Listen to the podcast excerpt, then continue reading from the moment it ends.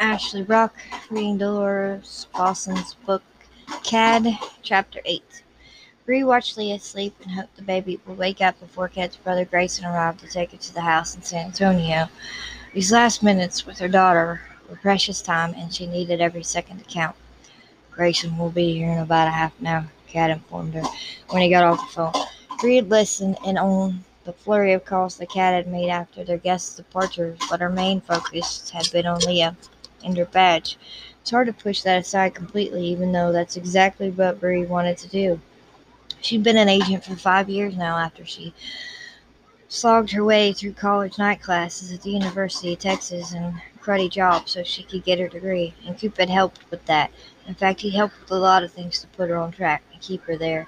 He hadn't just been her boss, but also her mentor and friend. All three of the nannies will be at the estate in San Antonio. So Leah will have lots of attention from them, them and her three aunts. Still, it hurt that she wouldn't be there to share it. I've never thought of family as being a good thing, she mumbled, but I'm glad Leah has yours. So am I. He walked back to the sofa where she said, It's not too late, you know. You can go to San Antonio with them. Mercy, that was tempting, just so she wouldn't have to leave Leah, but Bree had a cigarette.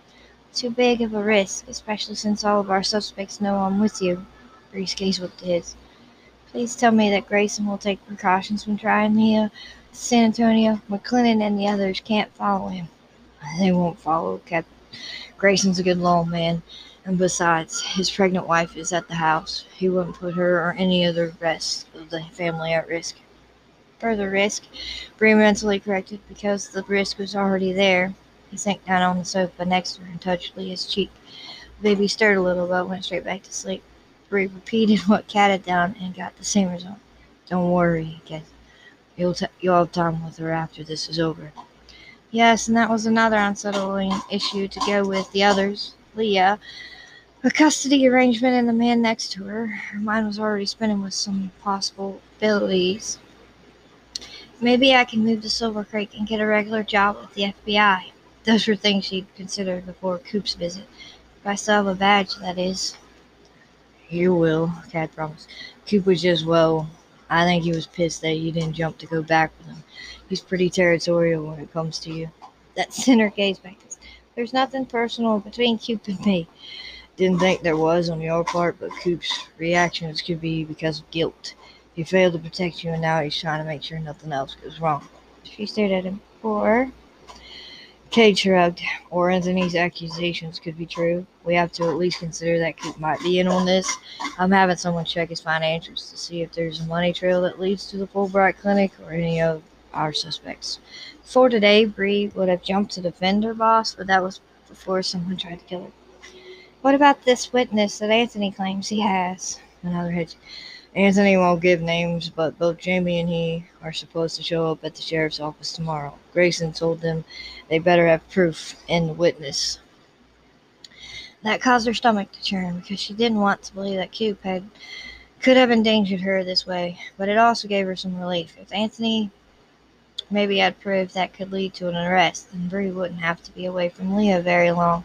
Of course, that might not end the danger.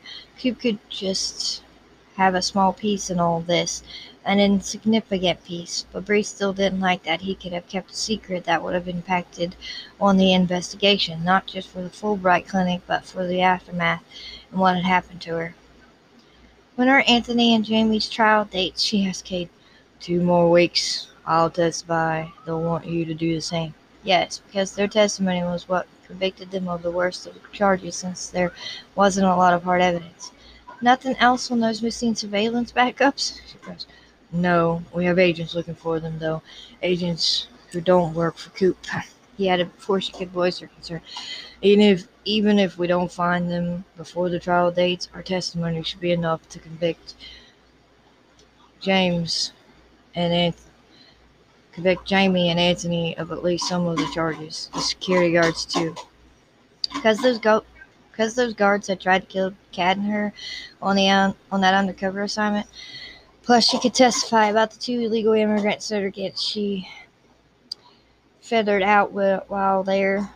The women had said both Jamie and Anthony were responsible for them being at the clinic, Of course, the women had also since disappeared and hopefully were alive somewhere, but Bree's testimony should be sufficient unless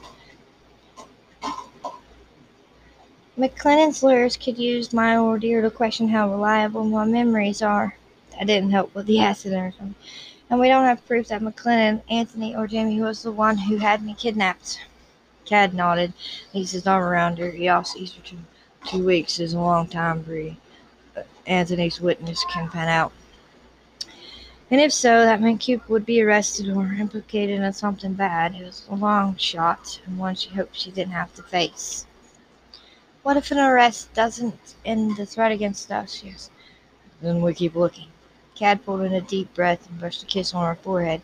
He didn't look at her, and it didn't seem as if he noticed what he had done. That made it even more scary. Had they become so comfortable with each other that a benign peck was standard? Apparently so.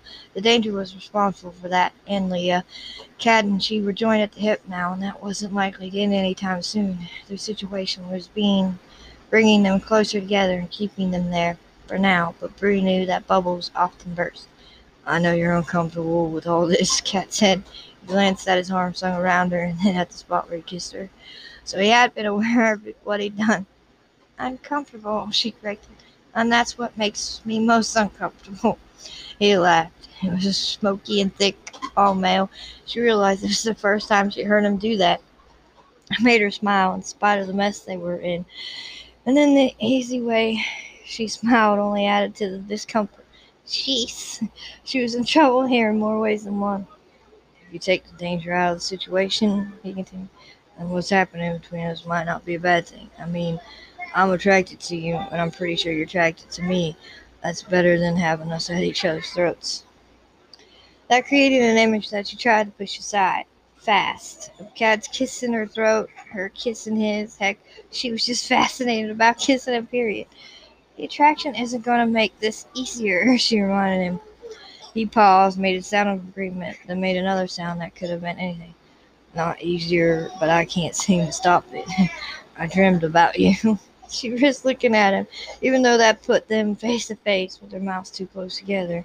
Another kiss wouldn't send them into a wild scramble to have sex on the sofa because Leah was there. But if the baby happened, then all bets were off, and Grayson would arrive soon to take Leah. What then? More dreams, no doubt. She didn't question Cade about his dreams. Didn't need to hear the details. She had enough hot dreams about him when they played under the covers at the clinic. She doubted his dreams about her could be as hot as the ones she had about him. The corner of his mouth lifted, and a dimple flashed in his cheek. That smile no doubt caused many women to melt into a puddle, and was doing the same to her. But the puddle cooled down when she heard the sound. It was slight, like a little squeak. However, it was enough to send Cade and her looking down at Leah. The baby squirmed, made another of those sounds, and her eyes finally opened. About time you woke up, Cade told her, and he kissed the baby on her cheek. Bree did the same, puddle of a different, different kind. How could she possibly love someone this much? I'll miss her, Bree whispered. And that was a huge understatement. It would kill a piece of her to see Grayson take her baby out the door. Yeah, Cade agreed. Sounded as if he had a lump in his throat. He opened his mouth to say more, but another sound stopped him. Footsteps. That meant Grayson had likely arrived to take Leah away. Bree instantly had to blink back tears. However, it was Mason who appeared in the doorway. And while he wasn't exactly out of breath, he had obviously hurried. He was also carrying a laptop. We have another problem, he told them. Not another visitor, of sorts. Mason. You guys are real popular today. Someone just scaled over the fence, and that someone is armed.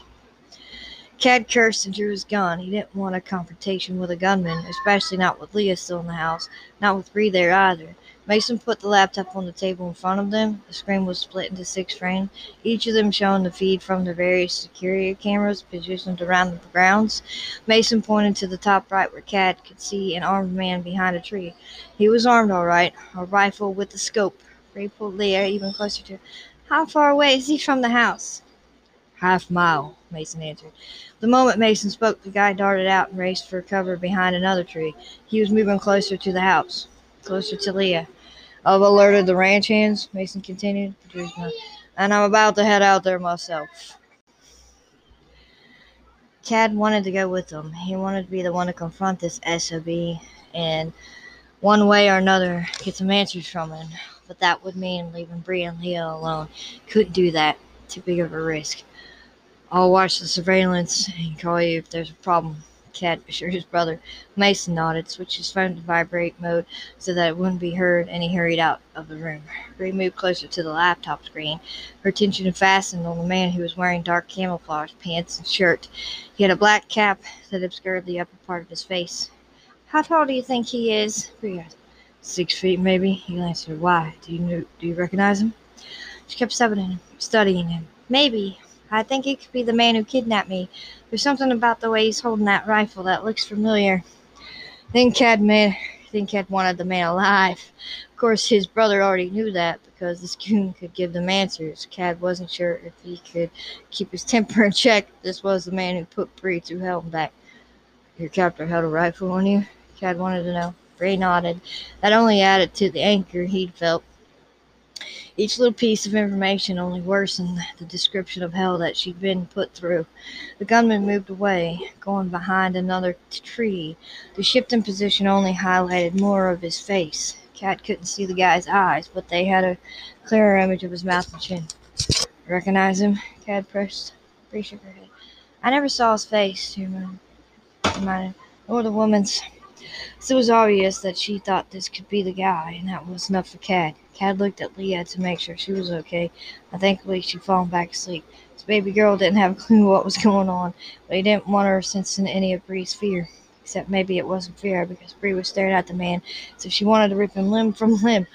Good. Fear was natural, but if it but it was determination and some luck that would get them through this. There aren't any more trees between the part of the pasture and the house, learned, so if he wants to get closer to fire that rifle, we'll have to do it out in the open, where Mason and the ranch hands could spot him, and hopefully stop him. Just in case the guy managed to get off a shot, Cade needed to take some more precautions. He grabbed the laptop and took it toward the other side of the room, toward the front of the house and far away from the windows on the rear, where the gunman would no doubt be approaching. Cade helped Bree onto the floor behind the sofa. The bathtub would have been safer if it weren't for the two windows in there. Cade kept his gun ready and he watched. On one screen, he could see Mason and three ranch hands, all armed, all headed toward the gunman. The gunman stayed put behind the tree, but he took a small device from his jacket pocket and aimed it toward the house. The gunman has infrared, Cade mumbled along with some profanity. Cade fired off a text message to let Mason know that the gunman now had a way to get visual of who was in the house. He wouldn't be able to see actual images, but he could tell from the heat blobs on his screen where they were. He came here to kill us. Bree's voice was barely a whisper, and Cade heard the fear now. She turned so that her body was between Leah and the gunman. She was protecting her child, and Cade moved in front of them to do the same. Cade braced himself for the gunman to come closer, especially now that he, no doubt, knew where they were, but the man didn't do that. He dropped the infrared device and fired, not at the house. He fired in the direction of Mason and the ranch hands.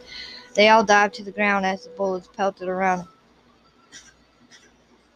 They're pinned down. Bree's voice went up a notch. Cade felt his own fear rise too. He frankly searched, frankly searched the screen to see if any other ranch hands were close enough to respond and provide Mason and the others with some backup. They weren't, probably because Mason had ordered everyone to stay away from possible gunfire, and they were doing just that. At least a dozen of them were guarding the house, but it wouldn't do Mason and the others any good. I have to go out there, Cade told Bree. He hated to tell her this, but he had no choice. I can approach him from this direction. He tapped the screen to the gunman's right.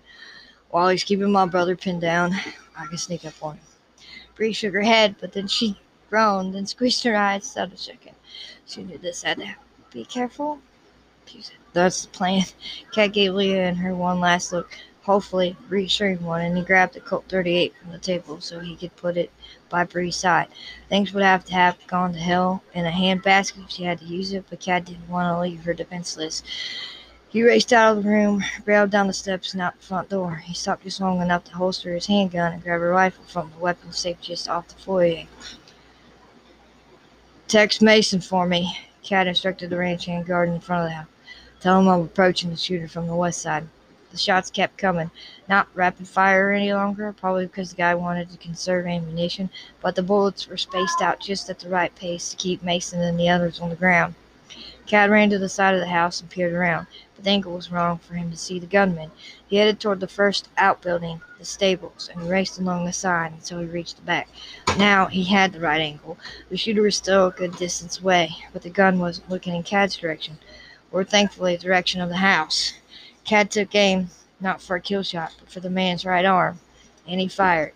The shot blasted through the air. Cade saw the man's body snap back when the bullet slammed into his shoulder the shooter didn't drop the rifle. Despite the bullet wound, the guy pivoted, lightning fast, aimed at Cade, and he fired. Cade ducked behind the stables in the nick of time. The shot slammed into the exterior wall in the exact spot where his head had just been. Whoever this guy was, he wasn't an amateur. Cade stayed low, glanced around the stables, but before he could get a good look, another shot came at him. Then another. Cade tried to see this as a good thing. This was Mason this way Mason might be able to return fire, but it was hard to see the good side of things with the bullets coming at him. He got even lower to the ground and looked out again. The man had taken aim, but not at Cade. At the house. His heart went to his knees. Yes, Bree and Leah were somewhat protected, but this guy could make maybe get off a lucky shot. Cade couldn't risk that. He came out from the stables, his rifle already aimed at the intended target. No arm shot this time. He went for the kill and Cade pulled the trigger. Even from this distance, he heard the sickening thud of the bullet tearing into the shooter's body. The man's rifle dropped to the ground. A second later, so did the man. Cade started running toward him. Maybe, just maybe, he'd get to him in time before he took his last breath, and then Cade could learn the identity of the person who sent this monster after Bree and his baby. End of chapter 8.